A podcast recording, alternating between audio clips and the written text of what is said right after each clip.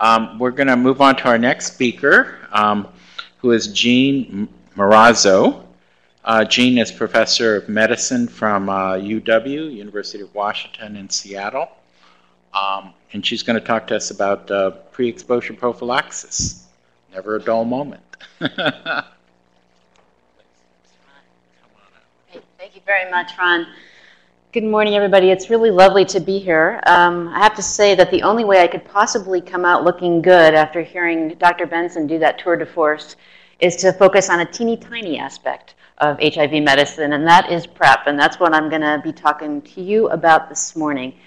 Um, you can see my learning objectives there, and I want to start with a couple of questions, both to get a sense of your practice around PrEP and also do some knowledge questions to see if you know uh, some of the issues. But I don't see the question slides. I thought they were supposed to be first. Maybe they're not. Okay, there we go. Thank you very much. So my first question is, have you prescribed F T C T D F or Truvada as PrEP to patients who are men who report having sex with other men? Just a simple yes or no question to see if you are actually prescribing this.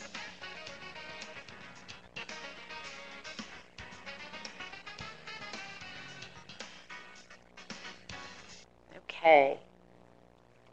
Okay, so actually sixteen percent of you have, which that number is going up slightly, I would say, as I've given these talks over the last year. So the majority have not, so this will be a good introduction and an update. What do you think about this? Did the F D A approve intermittent dosing of Truvada for PrEP in women? Yes or no?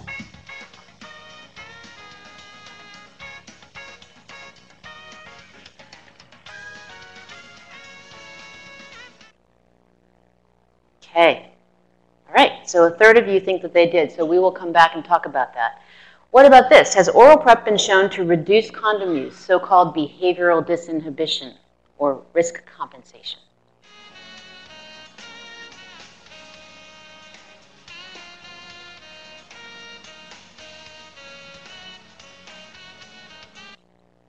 Okay. All right. Good. Good, good split. So a number of you think that it has, and probably not without some justification in your own practices. And then finally, can tenofovir gel be used as a lubricant for anal sex?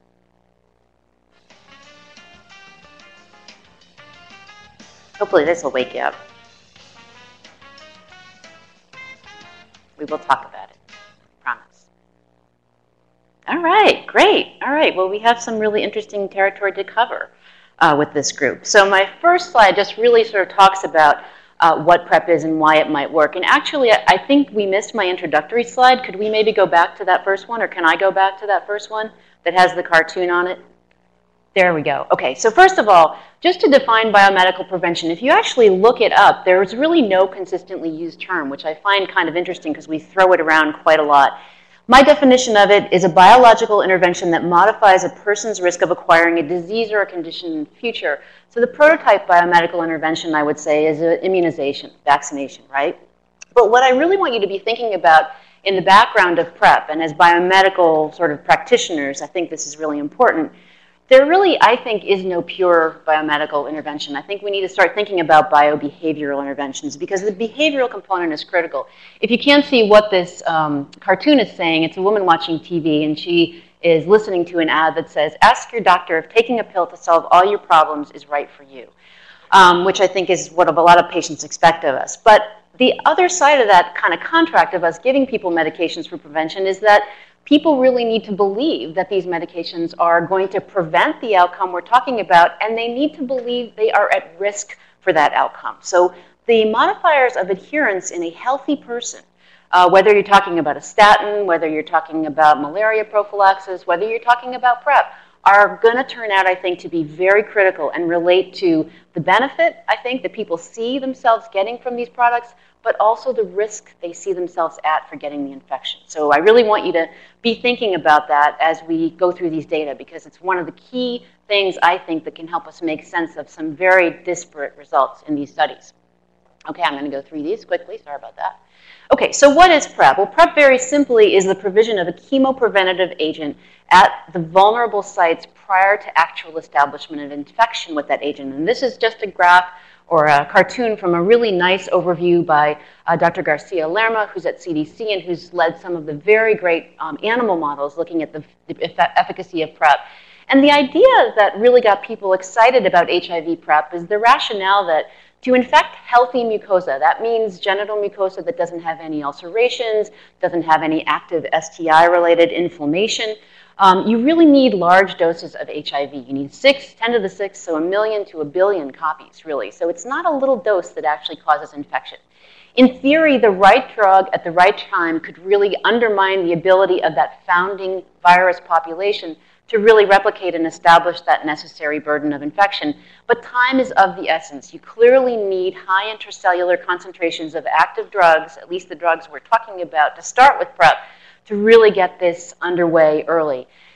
The animal data for PrEP, which I will not torture you with, um, was really incredibly supportive of this concept. Um, people at the C D C initially began working on uh, macaque monkeys, looking at tenofovir originally. They used systemic PrEP, parenteral tenofovir, topical tenofovir in a number of studies, and they were really able to shut down acquisition of infection of the simian H I V in these animals. And that's really what led people to get very excited about uh, tenofovir-based PrEP in humans.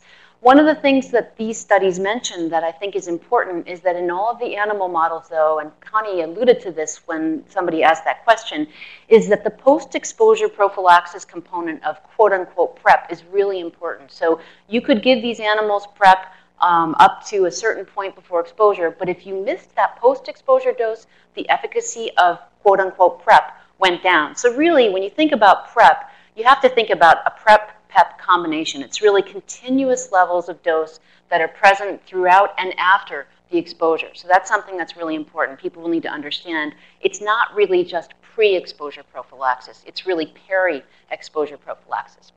Okay, so let's start with a case. This is a theoretical case, and I want you to get, to get your thinking about this because I think this brings up a lot of questions, and this is a very real sort of situation.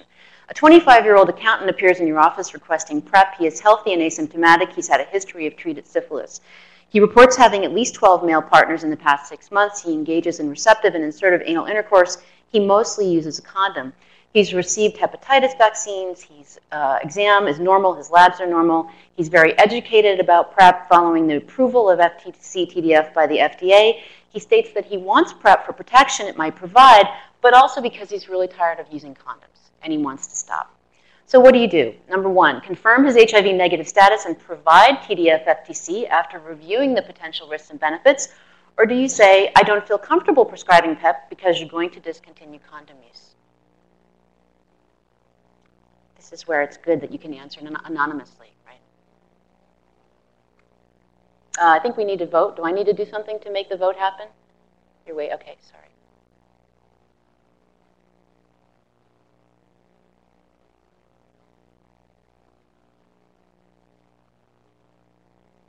The, the timer's supposed to be on. We're waiting. It's, I think it's not. Shall I just take a hand count? I should. Ha ha. Okay, um, I don't know any of you, so feel free to just get out there with your opinions. Um, how many people would give him uh, PrEP, oral PrEP? Oh, it's going. Oh, you don't have to. You don't have to expose yourselves. Go for it.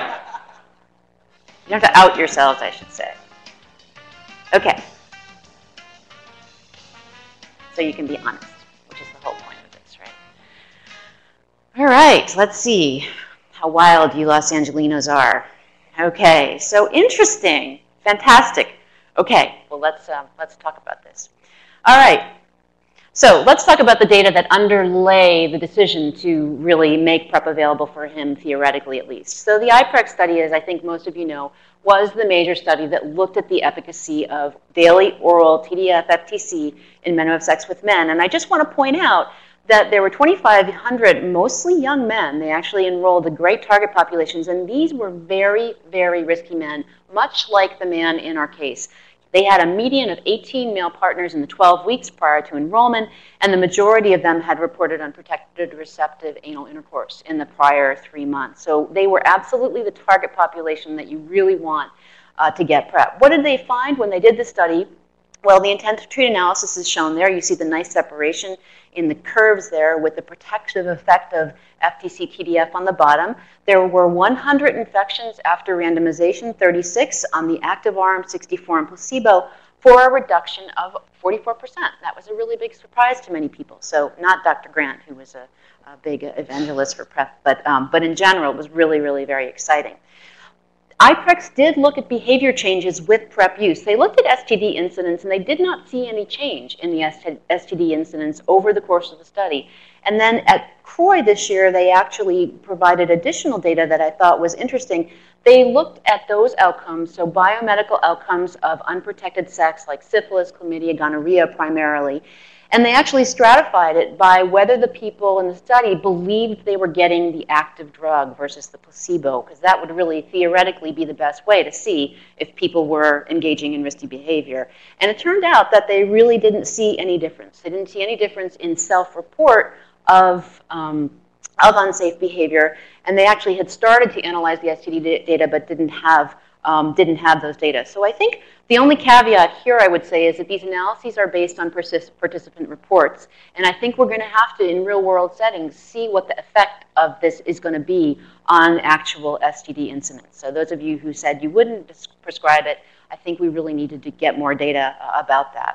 Um, I mean, you have to balance the unwillingness or reluctance to prescribe it with the fact that this guy is at incredibly high risk of H I V, right, given his situation. And some people would argue that a harm reduction approach is better than nothing, given our lack of behavioral counseling, by and large, to affect that high incidence. So just some really good, I think, meaty issues for discussion.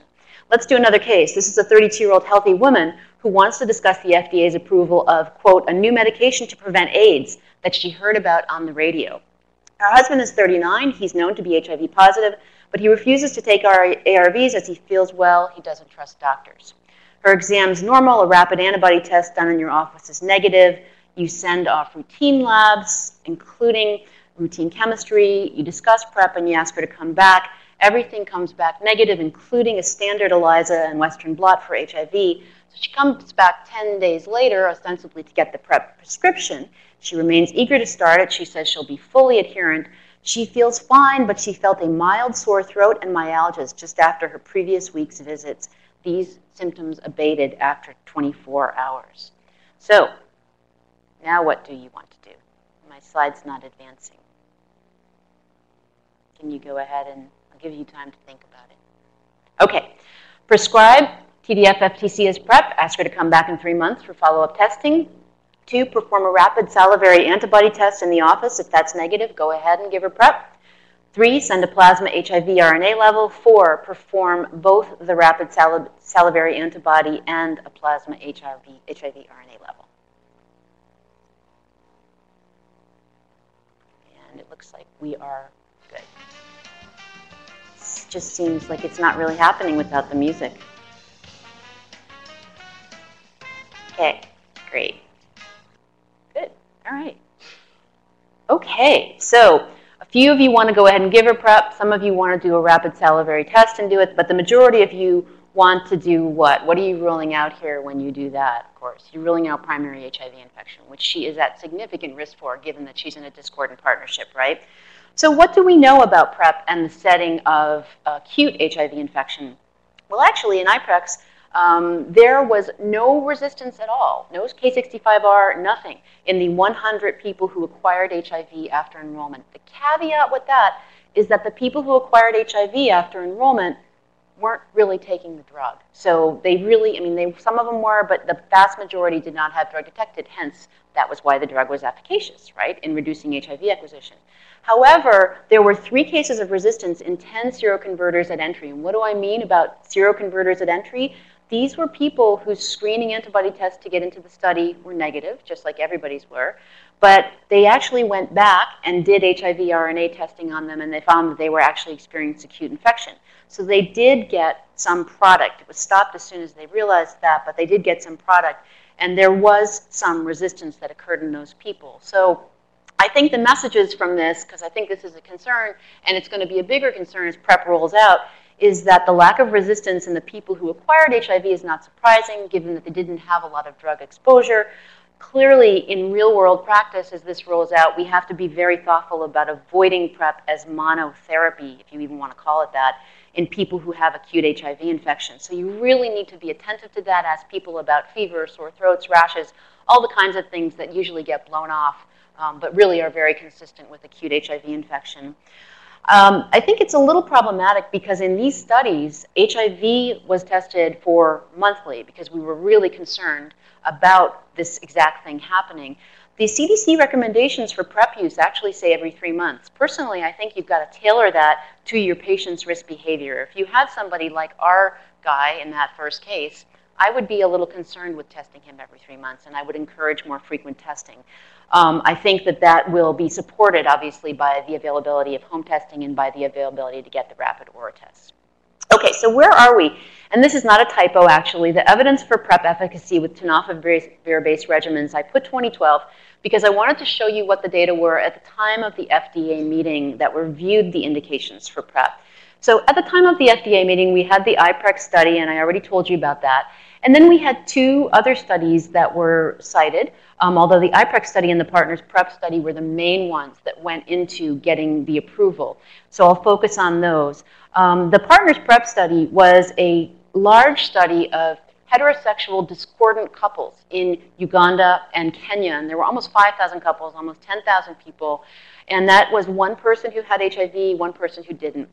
And what did they show in this study? They randomized people to daily oral Truvada, daily oral, daily oral tenofovir, or daily oral placebo, and they showed an even more remarkable reduction in the risk of H I V infection. sixty-seven percent for daily oral tenofovir, seventy-five percent for the daily oral combination pill. So that was probably the best efficacy we've seen. There was a smaller study that the C D C did in Botswana, also in heterosexuals, not discordant couples, just enrolled people who were uh, H I V negative, and they also showed a similar reduction with the combination pill. So really very robust data. So what happened at the F D A meeting? I was actually there. It was a marathon meeting, thirteen hours. Um, and it was really very interesting and vigorous discussion that I think should probably inform your thinking about PrEP. You may know, of course, overall, that they did recommend approval of daily F T C T D F for H I V prevention in three groups. And I've showed you the votes here. In men who have sex with men, the vote was nineteen in favor and three against. Not surprising, I think, given the uh, I PREX data. In H I V uninfected partners and discordant couples, the vote was nineteen to two, very favorable given those robust data. And in other populations, and who do you think's included in other populations? Who's missed in those first two bullets? Women, right? Women like our patient who is in that second case, heterosexual men, injection drug users, a lot of people. And the vote was much more split, twelve to eight. And that was really a very, very, very intense discussion. And I want to show you why.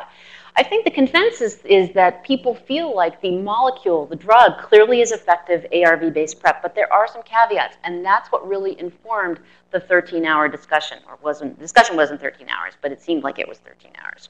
So here we are comparing the efficacy of PrEP in the different studies, and again, I've already told you about the Partners PrEP and um, T D F two and I PREX. But there really are some serious caveats. When you look at the confidence intervals, remember a confidence interval is the range that includes the actual efficacy of the intervention. So in reality, it could be anywhere in that range, even though that point estimate that we got in I PREX was forty-four percent. The lower limit of the ninety-five percent confidence interval in I PREX was actually only um, fifteen percent. It was very low. So actually it meant theoretically that in the real world, we could see an efficacy of PrEP as low as fifteen percent. Most of us would not be very comfortable putting out an intervention where you only saw an efficacy of fifteen percent. In fact, we would be very unlikely to do that.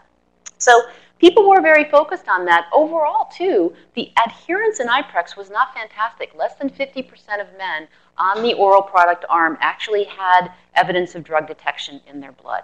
And then you had another study that was cause for concern that was available at the F D A meeting, and that was the FemPrep study. That was a study of women in southern Africa. They were randomized exactly as the I PREX participants were, and uh, to Truvada or to oral um, placebo. And what did they show? Well, they showed an efficacy of only six percent with a ninety-five percent confidence interval that went extremely low. Clearly, absolutely no effect. So what the heck was going on here? In FemPrep, which enrolled quote-unquote high-risk women, but they were really sort of average-risk women, the only increased risk I think, report they had to do was to report more than two partners in the last couple of months. So it wasn't incredibly high-risk women. The women reported being very adherent. ninety-five percent said they always took their pills. They also had people bring back bottles with unused pills or empty bottles. And when you use those as a marker of adherence, it was incredibly high. They were young women, and they saw an H I V incidence during the trial of five percent. I think I'm missing a slide here. Um, the problem was, and actually the point is in the title, which I, I conveniently missed. Despite these measures of adherence, despite their young age and their risk of H I V, only twenty-six percent of these women had any drug detected in their blood. So they clearly weren't taking the pills, despite the fact that when you use the pill count, it actually looked like they were taking the pills. And this is going to be a theme I want to come back to, and I'll talk about it right now. What we presented at CROI was a study that I led with my colleague, uh, Mike Chiringi in South Africa. And this is a study called the Voice Study, or M T N zero zero three. And this study was designed to answer a couple of questions. The questions were, are oral Truvada and oral tenofovir effective as PrEP in women, general healthy reproductive age women in South Africa, Uganda, and Zimbabwe? There were three countries involved.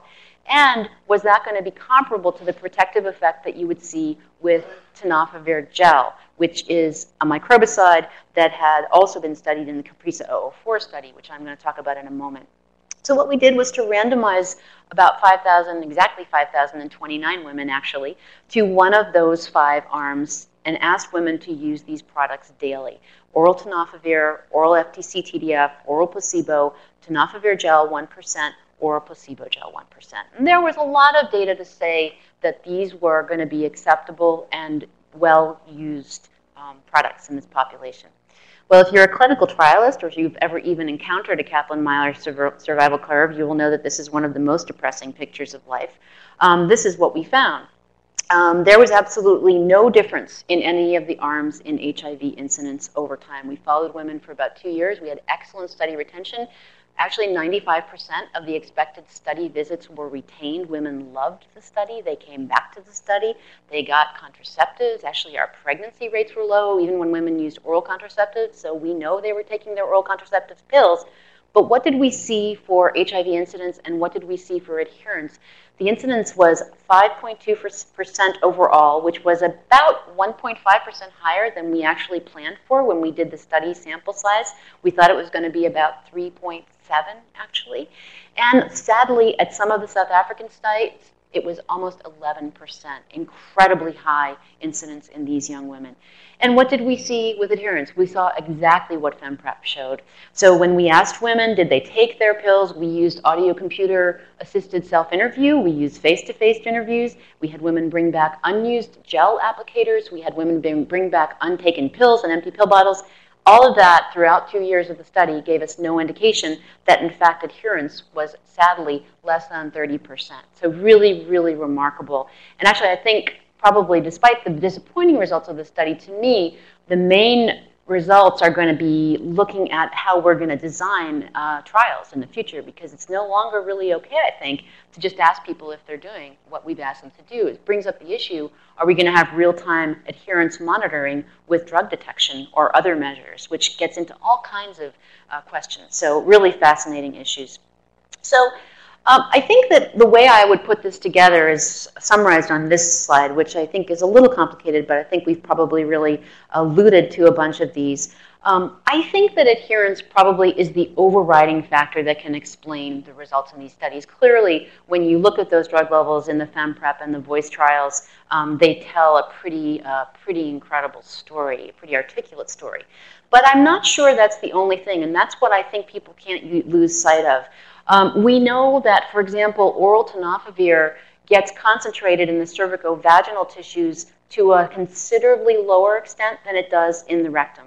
So probably anal exposure is much more forgiving of intermittent dosing or incomplete dosing then dosing would be in women. Unfortunately, women are in the short end of the stick in the biology of the P K um, in, uh, in uh, tenofovir there. We also know that concomitant S T Ds, one of my other passions, um, as many of you know, um, probably are also going to make a higher bar for protection. If you've got herpes that's activated, if you've got a disrupted vaginal microbiome like B V, if you've got syphilis ulcers, I mean, clearly that's going to make it much more challenging for PrEP to protect against the virus.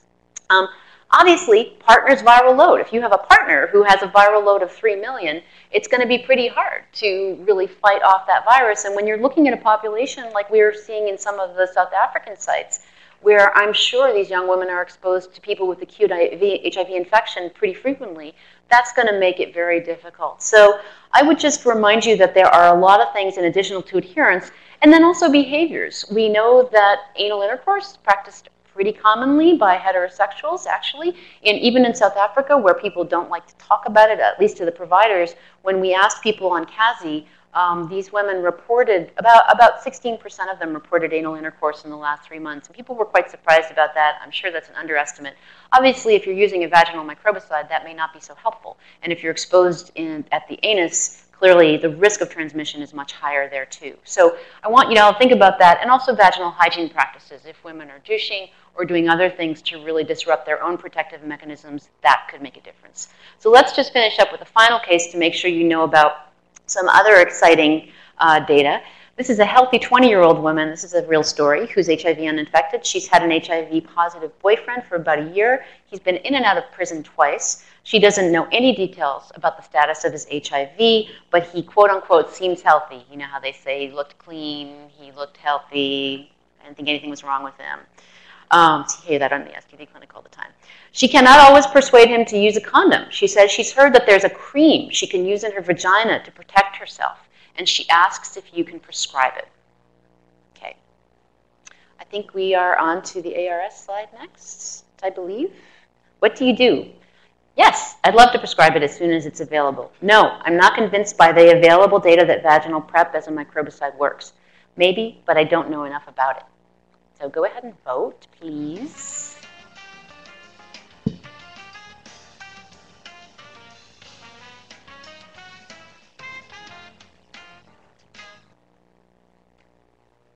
Oh, boy, great. You know, it's good when you have an A R S question and everybody's all over the map. That means that people are paying attention and they also need the talk. Okay, so what are the data about um, uh, pericoital tenofovir gel? So CAPRISA zero zero four, how many people have heard of CAPRISA zero zero four? It's amazing that um, I think it has not really gotten quite as much press as we thought it did. It was presented in Rome at the I A S conference a couple of years ago and published shortly thereafter. So this was a phase two B V trial in about nine hundred women. They were in very high incidence setting in South Africa in the KwaZulu-Natal area around Durban. And these women were randomized to either a placebo gel or one percent tenofovir gel. Just to give you some idea, this was the same gel we used in Voice, and it's got about forty milligrams of tenofovir per application. So that just gives you an idea of what you're looking at there. And it's four milliliters of gel. So it's not a small amount of gel, and people do have discharge, I will say that. Um, they were advised to use this in context of vaginal intercourse. So twelve hours before and then twelve hours after sex, two applications maximum a day. And these were young women who were very similar to the women in the Voice study that I mentioned.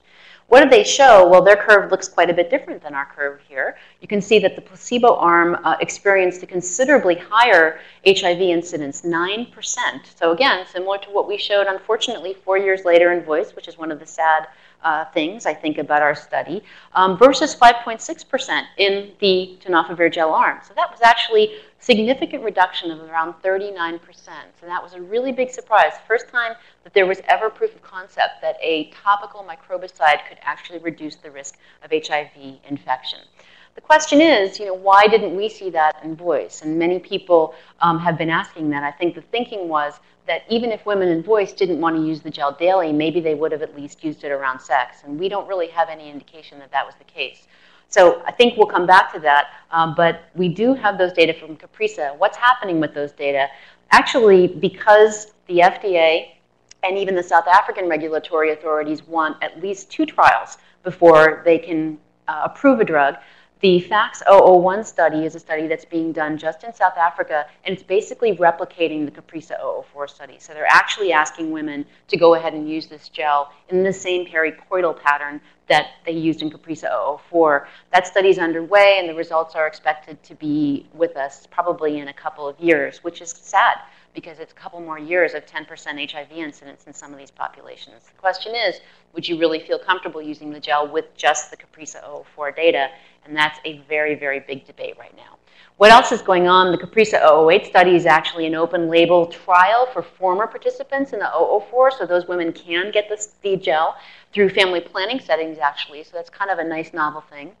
And then I think that the main message here is that we still don't know that these products were really acceptable. Clearly, they weren't acceptable to the women in Voice, and they just didn't use the products, and that's a huge message. What will women use to actually prevent H I V when they're so at risk for it?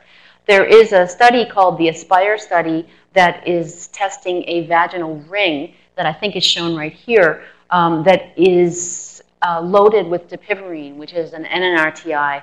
Um, that's very potent and hopefully will actually be uh, used. Um, those results are expected in twenty fifteen. I think the question is, do we need to start monitoring real-world use? And I can tell you that in the Aspire study, they've actually started to implement dapivirine measurements um, in the women who are on the active drug arm. So a uh, lot of implications. And I think there's hope, but clearly um, I think we don't know as much as we thought we did about what people are willing to do to prevent getting an infection that they may not see themselves at risk for or think they're going to get anyway. What about anal sex? Well, interesting, a lot of people are clearly interested in this. Tenofovir gel is under study for anal use. If you're going to have anal sex, you should use a lubricant. Um, so it would seem logical to use a lubricant, right, that's had some H I V activity. Um, so that's the thinking behind this. Right now, Um, this is in phase two, a study in men who have sex with men. It's called the M T N zero one seven study. It's just expanded safety and acceptability. They're not looking at efficacy yet, although hopefully that will be planned. What they are looking at is a daily dosing phase and then a sex-dependent phase, very similar to what you're using in CAPRISA. So people will be able to use this gel around sex, or they'll be asked to use it daily, and they'll be looking at safety, tolerability, and some other sort of markers of local immune activation. But I think it's going to be an important study, and hopefully will give us some more options for men who have sex with men and for women who practice receptive anal intercourse. So what does the PrEP pipeline look like? Um, this is actually uh, just sort of a sense of what's going on. Um, in phase two B, I already mentioned the dapivirine intravaginal ring, and that's in an effectiveness study. They're well under enrollment. Um, some of you may have heard of some of the H P T N studies, which are looking at other classes for oral PrEP, including maraviroc with an N R T I or an N N R T I. H P T N zero six nine is looking at oral maraviroc plus or minus um, F T C T D F. Um, there is a long-acting injectable agent. Some of you may have heard of rilpivirine, which is um, an N N R T I, and that's actually in phase one studies as a one-month injection. So you could think about that as depot PrEP, similar like similar to depot Provera, right? So you could see women in particular coming in for their progesterone shot, although there is that little issue about progesterone and H I V, which we don't have time to talk about. Um, so, so I think that's a very interesting concept in terms of maybe a way to address the adherence issues, maybe. And then just to let you know, there were some interesting studies at C R O I. Uh, one involved an intravaginal ring similar to the dapivirine ring that was tenofovir, actually. So that may be another option, assuming women want a ring. We don't know. Um, and then very interesting um, presentations on a parenteral long-acting integrase inhibitor um, that actually protected macaque monkeys perfectly.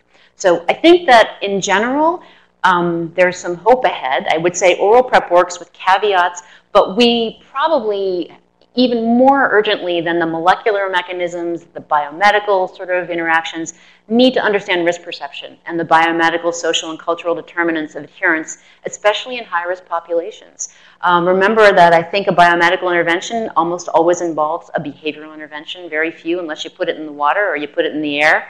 Um, it really isn't going to be uh, purely biomedical, and that has major major implementation implications, because even if it works, if people aren't going to use it, it's not going to work from efficacy to effectiveness, right? I think there's some support for topical prevention. Studies are ongoing. Keep your ears open for results on the F A C study, rectal tenofovir gel, and the dapivirine ring. And with that, I'll stop and take some questions. Thank you very much. I want to acknowledge the folks who helped with slides.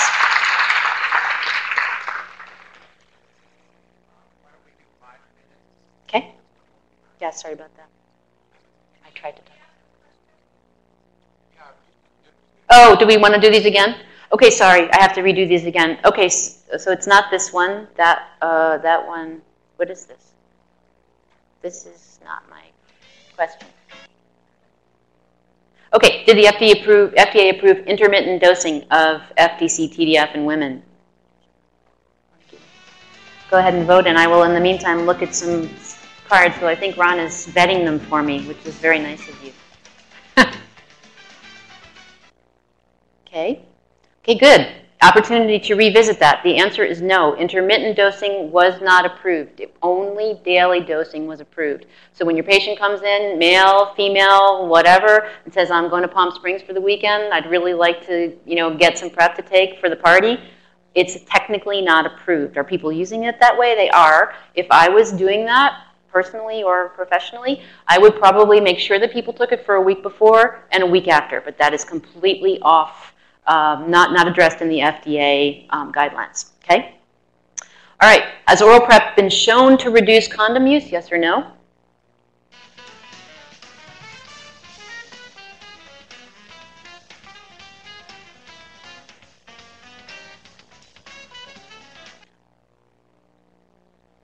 Okay, technically no.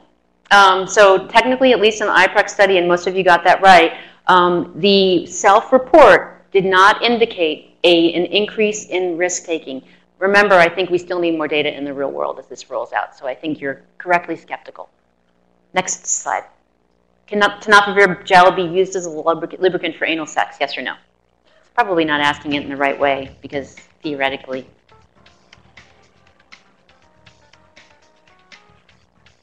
You're going to ask my question? I'll ask your question. Okay, great. Thank you.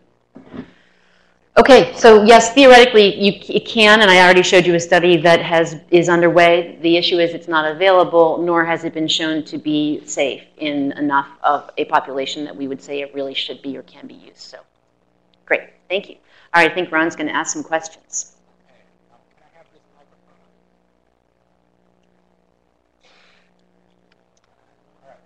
First question. Um, in serodiscordant couples, are there any data on the effectiveness of combining both the treatment of the infected partner and PrEP for the seronegative partner? Yeah, great question. So in the Partners in Prevention study that I mentioned, they provided treatment to the H I V-infected partner using the Um, current country guidelines. And in their New England Journal paper that covered the efficacy, they have a beautiful chart that stratifies by subgroups. And in the subgroup in whom partners were also being treated for their H I V and the patient in the study or the participant got PrEP, there was a combined effectiveness advantage. So clearly treating the partner in a discordant couple, I think, is for many reasons, uh, probably the principal intervention uh, for prevention of transmission. But PrEP in the H I V-negative partner could certainly be additive depending on the context. Um, in that same vein, for uh, a couple, serodiscordant couple who want to have children, mm-hmm. if uh, the male partner, let's say, is positive but undetectable, mm-hmm. and, uh, and the female partner is uh, yeah. H I V-negative, what would you recommend? Yeah, I mean, people are clearly using tenofovir um, in this situation. It is not approved. It was not addressed in the F D A discussion, but clearly in the obstetrical uh, world, um, that is being done. I think people feel that obviously treating the partner or the infected person is going to really reduce the risk to very, very low, and there may be some additional benefit. We don't know. Question is, is it safe? And we don't really have great data in the peri-conception people. period for exposure to tenofovir-based drug. We've got pregnancy registries where, you know, women were treated with tenofovir during pregnancy, but the question is in the, at conception and very, very early, is it safe? And we don't know. So it's really a risk-benefit conversation you need to have with the patient. Can't tell you much more than that. But people are interested and are starting to figure out ways to study it. Um, next question is, uh, were there's any uh, data from questionnaire uh, asking the women in the Voice mm-hmm. study about what some of the barriers were to PrEP? So great question. Uh, yes, we've gotten we've got several ancillary studies in Voice, some of which were designed, not surprisingly, um, quickly after we got the P K uh, drug level results. We're doing focus groups, uh, hopefully in the next couple of months, and we're going to stratify the participants by whether or not they ever had drug detected. And we're basically going to say to the people who never had drug, look, we know you didn't take the drug. What's up with that? And be very direct and almost confrontational. In some ways, I think people have said, maybe we were too nice. Maybe we were too, you know, sort of like accommodating. I mean, I don't think that's true. But I do think we need to be direct because this is our last chance to really figure out what the heck happened. I can tell you that some barriers women told us about throughout the study in, in various ways were partners, were often male partners, were often not supportive of them being in the study, particularly in South Africa. Um, partners viewed the participation in the study as a risk of, an admission of risk for H I V. Some people were confused and thought that these women already had H I V because they were in the studies. And then the stigma of using H I V drugs, gigantic, as I think many of you know, especially in these countries. Um, so women didn't want these products around in their houses if people were going to see it. So. Uh, is, was there any indication that there were uh, G I absorption problems, for example, in, in the women in Voice or, or some of the other studies? Uh, good question. There were no indications. And in fact, in studies that have looked at the sensitivity of these assays for detection of tenofovir in the blood, whether you use it vaginally or orally, these assays should be positive. This particular assay that we use should be positive within an hour with a sensitivity that's well above ninety-seven percent. So it's a really great assay. You take the drug, you should absorb enough for it to turn positive. So I can't blame it on G I absorption or the assay. I wish I could. Okay, and, and just a last question with regards to that, that same uh, aspect of, of uh, correlation between drug levels and effectiveness. Um, did you have any evidence that education and social acceptance of, um, of PrEP may have had some Great, effect? Great question. I didn't present this, but we did look at predictors of drug detection, and we only tested for drug in about seven hundred seventy-three women, so we haven't done testing on the whole group, so that's a bit of a caveat. But the predictors of detecting product, women who used the product, were women who were older than twenty-five, women who were married, and women whose partners were older than twenty-eight years. So who are those women? They are women in stable relationships who probably have a lot of autonomy over their lives, at least to the extent that they're able to. They're very much women who were like the women in the Partners in Prevention study, the discordant couples. So those are the women who experienced the lowest rates of H I V infection as well. So very, okay. very challenging. Well, thank you very much. We have Thanks, a number Ron. of other questions, but I think given that the time, we'll uh, save those. You can come on up and talk during the coffee break. So we're going to take a ten-minute break, come back promptly at a quarter of. Uh, we're a little behind, but I think